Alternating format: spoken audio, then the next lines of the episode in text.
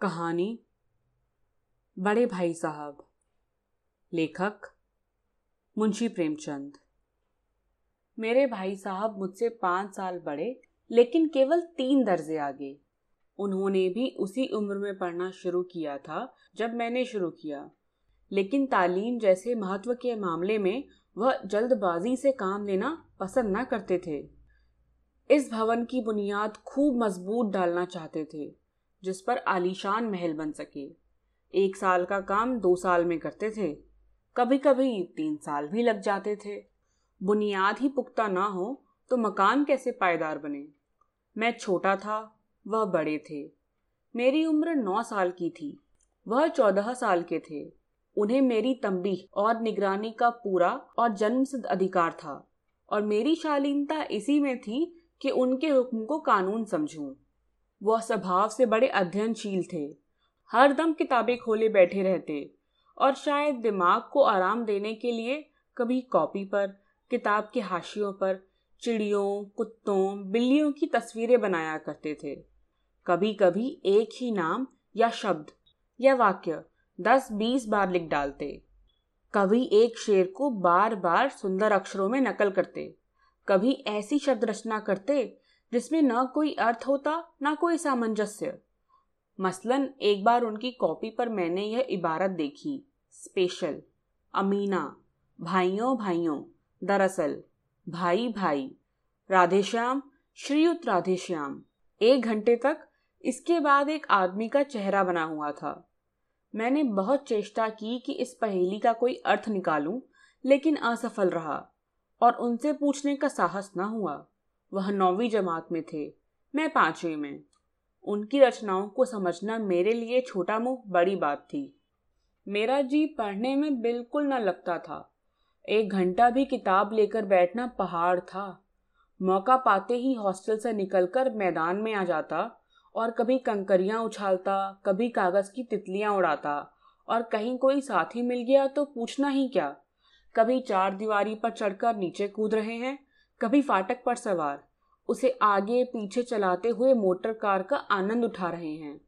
लेकिन कमरे में आते ही भाई साहब का वह रुद्र रूप देखकर प्राण सूख जाते। उनका पहला सवाल यह होता, कहाँ थे? हमेशा यही सवाल। इसी ध्वनि में हमेशा पूछा जाता था, और इसका जवाब मेरे पास केवल मौन था। न जाने मेरे मुँह से यह बात क्यों ना निकलती कि जरा बाहर खेल रहा था। मेरा मौन कह देता था कि मुझे अपना अपराध स्वीकार है और भाई साहब के लिए उसके सिवा और कोई इलाज न था कि स्नेह और रोष से मिले हुए शब्दों में मेरा सत्कार करें।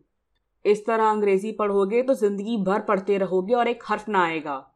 अंग्रेज़ी पढ़ना कोई हँसी खेल नहीं है कि जो चाहे पढ़ ले। नहीं, ऐरा गहरा नत्थु खैरा, सभी अंग्रेज़ी के विद्वान हो जाते। यहाँ रात दिन आँखें फोड़नी पड़ती हैं और खून जलाना पड़ता है। तब कहीं ये विद्या आती है। और आती क्या है? हाँ कहने को आती है बड़े बड़े विद्वान भी शुद्ध अंग्रेज़ी नहीं लिख सकते। बोलना तो दूर रहा। और मैं कहता हूँ, तुम कितने घूँगा हो कि मुझे देखकर भी सबक नहीं लेते? मैं कितनी मेहनत करता हूँ, यह तुम अपनी आँखों से देखते हो। अगर नहीं देखते तो ये तुम्हारी आँखों का कसूर है, तुम्हारी बुद्धि का कसूर है। इतने मेले तमाशे होते हैं। मुझे तुमने कभी देखने जाते देखा है? रोज ही क्रिकेट और हॉकी मैच होते हैं। मैं पास नहीं फटकता। हमेशा पढ़ता रहता हूँ। उस पर भी एक एक दर्जे में दो दो, तीन तीन साल पढ़ा रहता हूँ। फिर भी तुम कैसे आशा करते हो कि तुम यो खेल कूद में वक्त गवाकर पास हो जाओगे? मुझे तो दो, तीन साल ही लगते हैं तुम उम्र भर इसी दर्जे में पड़े सड़ते रहोगे। अगर तुम्हें इस तरह उम्र गवानी है तो बेहतर है घर चले जाओ और मज़े से गुल्ली डंडा खेलो। दादा की गाड़ी कमाई के रुपए क्यों बर्बाद करते हो? मैं यह लताड़ सुनकर आँसू बहाने लगता। जवाब ही क्या था? अपराध तो मैंने किया, लताड़ कौन सा है? भाई साहब उपदेश की कला में निपुण थे। ऐसी ऐसी लगती बातें कहते, ऐसे ऐसे सूखती बाण चलाते कि मेरे जिगर के टुकड़े टुकड़े हो जाते और हिम्मत टूट जाती। इस तरह जान तोड़कर मेहनत करने की शक्ति में अपने में न पाता था और उस निराशा में जरा देर के लिए मैं सोचने लगता, क्यों ना घर चला जाऊँ? जो काम मेरे बूते के बाहर है, उसमें हाथ डालकर क्यों अपनी ज़िंदगी खराब करूँ? मुझे अपना मूर्ख रहना मंजूर था, लेकिन उतनी मेहनत से तो मुझे चक्कर आ जाता था। लेकिन घंटे, दो घंटे के बाद निराशा के बादल फट जाते, और मैं इरादा करता कि आगे से खूब जी लगाकर पढ़ूँगा। चटपट एक टाइम टेबल बना डालता। बिना पहले से नक्शा बनाए, कोई स्कीम तैयार किए, काम कैसे शुरू करूँ? टाइम टेबल में खेल कूद की मत बिल्कुल उड़ जाती। प्रातःकाल छह बजे उठना, मुँह हाथ धो, नाश्ता कर, पढ़ने बैठ जाना। छह से आठ तक अंग्रेज़ी, आठ से नौ तक हिसाब, नौ से साढ़े नौ तक इतिहास, फिर भोजन और स्कूल। साढ़े तीन बजे स्कूल से वापस होकर आधा घंटा आराम, चार से पाँच तक भूगोल, पाँच से छः तक ग्रामर, आधा घंटा हॉस्टल के सामने ही टहलना, साढ़े छः से सात तक अंग्रेज़ी कंपोजिशन। फिर भोजन करके आठ से नौ तक अनुवाद, नौ से दस तक हिंदी, दस से ग्यारह तक विविध विषय, फिर विश्राम। मगर टाइम टेबल बना लेना एक बात है, उस पर अमल करना दूसरी बात। पहले ही दिन उसकी अवहेलना शुरू हो जाती। मैदान की वह सुखद हरियाली, हवा के हल्के हल्के झोंके, फुटबॉल की वह उछल कूद, कबड्डी के वह दाव घात, वॉलीबॉल की वह तेज़ी और फुर्ती मुझे अज्ञात और अनिवार्य रूप से खींच ले जाती, और वहाँ जाते ही मैं सब कुछ भूल जाता। वह जानलेवा टाइम टेबल, वह आँख फोड़ पुस्तकें, किसी की याद न रहती, और भाई साहब को नसीहत और फजीहत का अवसर मिल जाता। मैं उनके साय से भागता, उनकी आँखों से दूर रहने की चेष्टा करता। कमरे में इस तरह दबे पाँव आता कि उन्हें खबर न हो। उनकी नज़र मेरी ओर उठी और मेरे प्राण निकले। हमेशा सिर पर एक नंगी तलवार सी लटकती मालूम होती। फिर भी जैसे मौत और विपत्ति के बीच भी आदमी मोह और माया के बंधन में जकड़ा रहता है, मैं फटकार और घुड़कियाँ खाकर भी खेल कूद का तिरस्कार न कर सकता था। सालाना इम्तिहान हुआ। भाई साहब फेल हो गए, मैं पास हो गया और दर्जे में प्रथम आया। मेरे और उनके बीच में केवल दो साल का अंतर रह गया। जी में आया भाई साहब को आड़े हाथों लू। आपकी वह घोर तपस्या कहाँ गई? मुझे देखिए, मज़े से खेलता भी रहा और दर्जे में अव्वल भी हूँ। लेकिन वह इतने दुखी और उदास थे कि मुझे उनसे दिली हमदर्दी हुई और उनके घाव पर नमक छिड़कने का विचार ही लज्जास्पद जान पड़ा। हाँ अब मुझे अपने ऊपर कुछ अभिमान हुआ और आत्मसम्मान भी बढ़ा। भाई साहब का वह रौब मुझ पर न रहा। आज़ादी से खेल कूद में शरीक होने लगा। दिल मज़बूत था। अगर उन्होंने मेरी फजीहत की तो साफ़ कह दूँगा, आपने अपना खून चलाकर कौन सा तीर मार लिया? मैं तो खेलते कूदते दर्जे में अव्वल आ गया। जबान से ये हेकड़ी जताने का साहस ना होने पर भी मेरे रंग ढंग से साफ़ ज़ाहिर होता था कि भाई साहब का वह आतंक मुझ पर नहीं था। भाई साहब ने इसे भांप लिया। उनकी सहज बुद्धि बड़ी तीव्र थी और एक दिन जब मैं भोर का सारा समय गुली डंडे की भेंट करके ठीक भोजन के समय लौटा तो भाई साहब ने मानो तलवार खींच ली और मुझ पर टूट पड़े। देखना हूँ इस साल पास हो गए और दर्जे में अव्वल आ गए तो तुम्हें दिमाग हो गया है।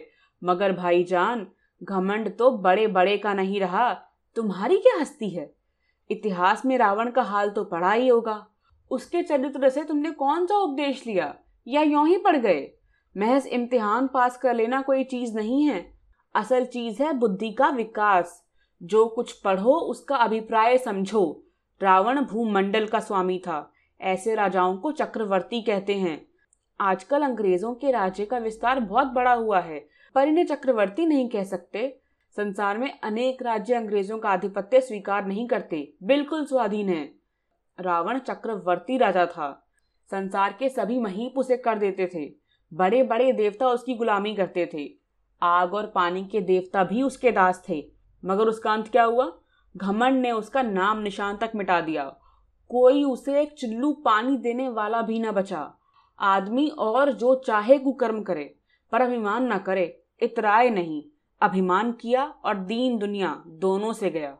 शैतान का हाल भी पड़ा ही होगा। उसे यह अभिमान हुआ था कि ईश्वर का उससे बढ़कर सच्चा भक्त और कोई है ही नहीं। अंत में यह हुआ कि स्वर्ग से नरक में ढकेल दिया गया। शाहरुम ने भी एक बार अहंकार किया था। भीख मांग मांग कर मर गया।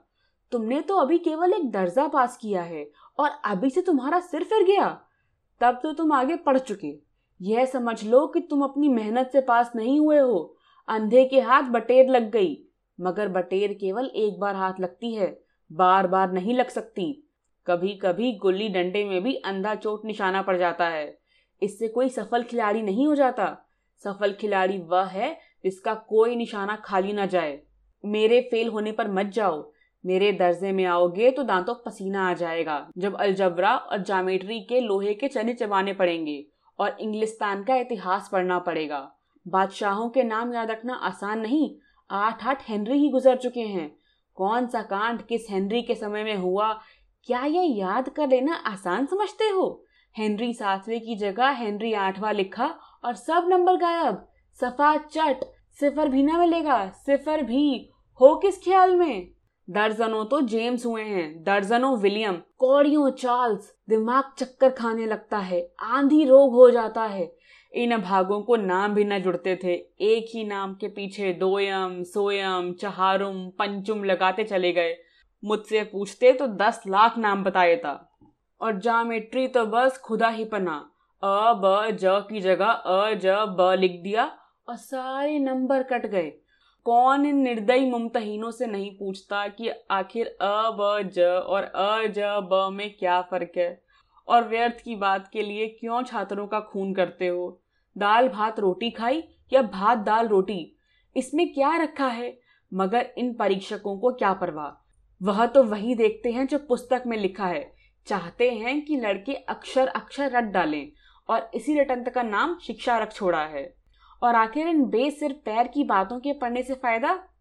इस रेखा पर वह लंब गिरा दो तो आधार लंब से दुगना हो जाएगा। पूछिए इससे प्रयोजन। दुगना नहीं, चौगुना हो जाए, या आधा ही रहे, मेरी बला से। लेकिन परीक्षा में पास होना है तो यह सब खुराफात याद करनी पड़ेगी। कह दिया, समय की पाबंदी पर एक निबंध लिखो जो चार पन्नों से कम ना हो। अब आप कॉपी सामने खोले, कलम हाथ में लिए, उसके नाम को रोइए। कौन नहीं जानता कि समय की पाबंदी बहुत अच्छी चीज़ है। इससे आदमी के जीवन में संयम आता है, दूसरों को उस पर स्नेह होने लगता है और उसके कारोबार में उन्नति होती है। लेकिन इस जरा सी बात पर चार पन्ने कैसे लिखें? जो बात एक वाक्य में कही जा सके, उसे चार पन्नों में लिखने की ज़रूरत? मैं तो इसे हिमाकत कहता हूँ। यह तो समय की किफायत नहीं, बल्कि उसका दुरुपयोग है। कि व्यर्थ में किसी बात को ठूंस दिया जाए। हम चाहते हैं आदमी को जो कुछ कहना हो चटपट कह दे और अपनी राह ले। मगर नहीं, आपको चार पन्ने रंगने पड़ेंगे, चाहे जैसे लिखिए, और पन्ने भी पूरे फुल स्केप आकार के। यह छात्रों पर अत्याचार नहीं तो और क्या है? अनर्थ तो यह है कि कहा जाता है संक्षेप में लिखो। समय की पाबंदी पर संक्षेप में एक निबंध लिखो जो चार पन्नों से कम ना हो। ठीक। संक्षेप में तो चार पन्ने हुए, नहीं शायद सौ, दो सौ पन्ने लिखवाते। तेज भी दौड़िए और धीरे धीरे भी। उल्टी बात है या नहीं? बालक भी इतनी सी बात समझ सकता है, लेकिन इन अध्यापकों को इतनी तमीज भी नहीं। उस पर दावा है कि हम अध्यापक हैं। मेरे दर्जे में आओगे लाला तो ये सारे पापड़ बेलने पड़ेंगे और तब आटे दाल का भाव मालूम होगा। इस दर्जे में अव्वल आ गए हो तो ज़मीन पर पाँव नहीं रखते। इसलिए मेरा कहना मानिए, लाख फेल हो गया हूँ, लेकिन तुमसे बड़ा हूँ। संसार का मुझे तुमसे कहीं ज़्यादा अनुभव है। जो कुछ कहता हूँ, उसे गिरे बांधिए, नहीं पछताइएगा। स्कूल का समय निकट था। नहीं ईश्वर जाने यह उपदेश माला कब समाप्त होती। भोजन आज मुझे निस्वाद सा लग रहा था। जब पास होने पर यह तिरस्कार हो रहा है तो फेल हो जाने पर तो शायद प्राण ही ले लिए जाएँ। भाई साहब ने अपने दर्जे की पढ़ाई का जो भयंकर चित्र खींचा था, उसने मुझे भयभीत कर दिया। स्कूल छोड़कर घर नहीं भागा, यही ताजुब है, लेकिन इतने तिरस्कार पर भी पुस्तकों से मेरी अरुचि ज्यो की त्यों बनी रही। खेल कूद का कोई अवसर हाथ से न जाने देता। पढ़ता भी, मगर बहुत कम। बस इतना कि रोज का टास्क पूरा हो जाए और दर्जे में जलील न होना पड़े। अपने ऊपर जो विश्वास पैदा हुआ था, वह फिर लुप्त हो गया और फिर चोरों का सा जीवन काटने लगा। फिर सालाना इम्तिहान हुआ और कुछ ऐसा संयोग हुआ कि मैं फिर पास हुआ और भाई साहब फिर फेल हो गए। मैंने बहुत मेहनत नहीं की, पर न जाने कैसे दर्जे में अव्वल आ गया। मुझे खुद अचरज हुआ। भाई साहब ने प्राणांतक परिश्रम किया। कोर्स का एक एक शब्द चाट गए थे। दस बजे रात तक इधर चार बजे भोर से उधर, छह से साढ़े नौ स्कूल जाने के पहले मुद्रा कांतिहीन हो गई थी, मगर बेचारे फेल हो गए। मुझे उन पर दया आती थी। नतीजा सुनाया गया तो वह रो पड़े और मैं भी रोने लगा। अपने पास होने की खुशी आधी हो गई। मैं भी फेल हो गया होता तो भाई साहब को इतना दुख ना होता, लेकिन विधि की बात कौन टाले? मेरे और भाई साहब के बीच में अब केवल एक दर्जे का अंतर और रह गया। मेरे मन में कुटिल भावना उदय हुई कि कहीं भाई साहब एक साल और फेल हो जाएँ तो मैं उनके बराबर हो जाऊँ। फिर वह किस आधार पर मेरी फजीहत कर सकेंगे? लेकिन मैंने इस विचार को दिल से बलपूर्वक निकाल डाला। आखिर वह मुझे मेरे हित के विचार से ही तो डांटते हैं। मुझे उस वक्त अप्रिय लगता है अवश्य, मगर यह शायद उनके उपदेशों का ही असर है कि मैं दनादन पास हो जाता हूँ, और इतने अच्छे नंबरों से। अब भाई साहब बहुत कुछ नरम पड़ गए थे। कई बार मुझे डांटने का अवसर पाकर भी उन्होंने धीरज से काम लिया। शायद अब वह खुद समझने लगे थे कि मुझे डांटने का अधिकार उन्हें नहीं रहा। या रहा भी तो बहुत कम। मेरी आज़ादी भी बढ़ी। मैं उनकी सहिष्णुता का अनुचित लाभ उठाने लगा। मुझे कुछ ऐसी धारणा हुई कि मैं पास हो ही जाऊँगा, पढ़ूं या ना पढ़ूं। मेरी तकदीर बलवान है। इसीलिए भाई साहब के डर से जो थोड़ा बहुत पढ़ लिया करता था, वह भी बंद हुआ। मुझे कन कौए उड़ाने का नया शौक पैदा हो गया था और अब सारा समय पतंगबाजी की ही भेंट होता था। फिर भी मैं भाई साहब का अदब करता था और उनकी नज़र बचाकर कन कौए उड़ाता था। मांझा देना, कन्ने बांधना, पतंग टूर्नामेंट की तैयारियाँ करना आदि समस्याएँ सब गुप्त रूप से हल की जाती थी। मैं भाई साहब को यह संदेह न करने देना चाहता था कि उनका सम्मान और लिहाज मेरी नज़रों में कम हो गया है। एक दिन संध्या समय, मैं एक कनकौआ लूटने बेतहाशा दौड़ा जा रहा था। आँखें आसमान की ओर थी और मन उस आकाशगामी पथिक की ओर, जो मंद गति से झूमता, पतन की ओर चला आ रहा था। मानो कोई आत्मा स्वर्ग से निकलकर विरक्त मन से नए संस्कार ग्रहण करने जा रही हो। बालकों की पूरी सेना लगे और झाड़दार बाँस लिए इनका स्वागत करने को दौड़ी आ रही थी। किसी को अपने आगे पीछे की खबर न थी। सभी मानो उस पतंग के साथ ही आकाश में उड़ रहे थे, जहाँ सब कुछ समतल है। न मोटर कारें हैं, न ट्राम, न गाड़ियाँ। सहसा भाई साहब से मेरी मुठभेड़ हो गई, जो शायद बाज़ार से लौट रहे थे। उन्होंने वही हाथ पकड़ लिया और उग्र भाव से बोले, इन बाजारी लौंडों के साथ धेले के कनकौओं के लिए दौड़ते तुम्हें शर्म नहीं आती? तुम्हें इसका भी कुछ लिहाज नहीं कि अब नीची जमात में नहीं हो, बल्कि आठवीं जमात में आ गए हो और मुझसे केवल एक दर्जा नीचे हो। आखिर आदमी को कुछ तो अपनी पोजीशन का ख्याल रखना चाहिए। एक जमाना था कि लोग आठवां दर्जा पास करके नायक तहसीलदार हो जाते थे। मैं कितने ही मिडलचियों को जानता हूँ जो आज अव्वल दर्जे के डिप्टी मजिस्ट्रेट या सुप्रिटेंडेंट हैं। कितने ही आठवीं जमात वाले हमारे लीडर और समाचार पत्रों के संपादक हैं। बड़े बड़े विद्वान उनकी मातहती में काम करते हैं और तुम उसी आठवें दर्जे में आकर बाजारी लौंडों के साथ कन कौओं के लिए दौड़ रहे हो। मुझे तुम्हारी इस कम अकली पे दुख होता है। तुम जहीन हो, इसमें शक नहीं। लेकिन वह जेहन किस काम का जो हमारे आत्मगौरव की हत्या कर डाले? तुम अपने दिल में समझते होगे, मैं भाई साहब से महज एक दर्जा नीचे हूँ और अब उन्हें मुझे कुछ कहने का हक नहीं है। लेकिन यह तुम्हारी गलती है। मैं तुमसे पाँच साल बड़ा हूँ और चाहे आज तुम मेरी ही जमात में आ जाओ और परीक्षकों का यही हाल है तो निस्संदेह अगले साल तुम मेरे समकक्ष हो जाओगे और शायद एक साल बाद मुझसे आगे भी निकल जाओगे। लेकिन मुझमें और तुम में जो पाँच साल का अंतर है, उसे तुम क्या खुदा भी नहीं मिटा सकता। मैं तुमसे पाँच साल बड़ा हूँ और हमेशा रहूँगा। मुझे दुनिया और ज़िंदगी का जो तजुर्बा है, तुम उसकी बराबरी नहीं कर सकते, चाहे तुम एम ए डी फिल और डी ही क्यों ना हो जाओ। समझ किताबें पढ़ने से नहीं आती, दुनिया देखने से आती है। हमारी अम्मा ने कोई दर्जा पास नहीं किया, और दादा भी शायद पांचवी, छठी जमात के आगे नहीं गए, लेकिन हम दोनों चाहे सारी दुनिया की विद्या पढ़ लें। अम्मा और दादा को हमें समझाने और सुधारने का अधिकार हमेशा रहेगा। केवल इसलिए नहीं कि वे हमारे जन्मदाता हैं, बल्कि इसीलिए कि उन्हें दुनिया का हमसे ज़्यादा तजुर्बा है और रहेगा।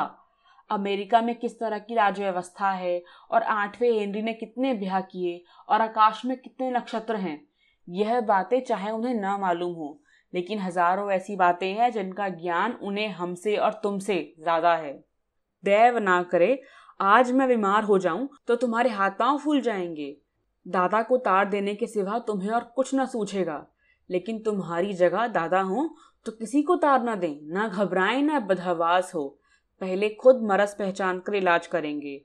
उसमें सफल ना हुए तो किसी डॉक्टर को बुलाएँगे। बीमारी तो खैर बड़ी चीज़ है। हम तुम तो इतना भी नहीं जानते कि महीने भर का खर्च महीना भर कैसे चले। जो कुछ दादा भेजते हैं, उसे हम बीस बाईस तक खर्च कर डालते हैं। और फिर पैसे पैसे को मोहताज हो जाते हैं। नाश्ता बंद हो जाता है, धोबी और नाई से मुँह चुराने लगते हैं। लेकिन जितना आज हम और तुम खर्च कर रहे हैं, उसके आधे में दादा ने अपनी उम्र का बड़ा भाग इज़्ज़त और नेकनामी के साथ निभाया है और कुटुंब का पालन किया है, जिसमें सब मिलाकर नौ आदमी थे। अपने हेडमास्टर साहब ही को देखो, एमए है कि नहीं? और यहाँ के एमए नहीं, ऑक्सफर्ड के। एक हज़ार रुपए पाते हैं लेकिन उनका घर का इंतज़ाम कौन करता है? उनकी बूढ़ी माँ। हेडमास्टर साहब की डिग्री यहाँ बेकार हो गई। पहले खुद घर का इंतज़ाम करते थे। खर्च पूरा ना पड़ता था। कर्जदार रहते थे। जब से उनकी माताजी ने प्रबंध अपने हाथ में लिया है, जैसे घर में लक्ष्मी आ गई है। तो भाईजान, यह गरुड़ दिल से निकाल डालो कि तुम मेरे समीप आ गए हो और अब स्वतंत्र हो। मेरे देखते तुम बेराह न चलने पाओगे। अगर तुम यो ना मानोगे तो मैं थप्पड़ दिखाकर, इसका प्रयोग भी कर सकता हूँ। मैं जानता हूँ तुम्हें मेरी बातें जहर लग रही हैं। मैं उनकी इस नई युक्ति से नतमस्तक हो गया। मुझे आज सचमुच अपनी लघुता का अनुभव हुआ और भाई साहब के प्रति मेरे मन में श्रद्धा उत्पन्न हुई।